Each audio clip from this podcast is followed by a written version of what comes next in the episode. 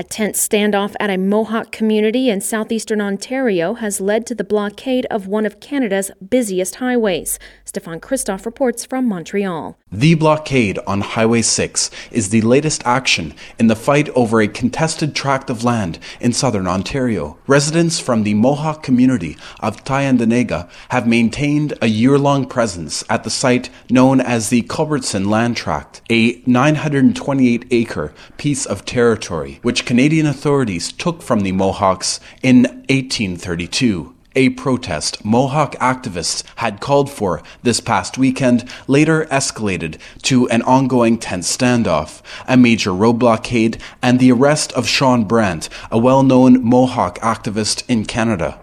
Brant spoke to reporters as he was arrested by the Ontario Provincial Police. This is it. Justice for First Nations communities. Lock us up.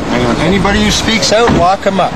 That's what it's about. Lock them up. Don't fix the problems. Lock them up. The land reclamation began after a private corporation opened a gravel pit on the disputed Mohawk territory without community consultation. For Free Speech Radio News in Montreal, this is Stefan Christoff.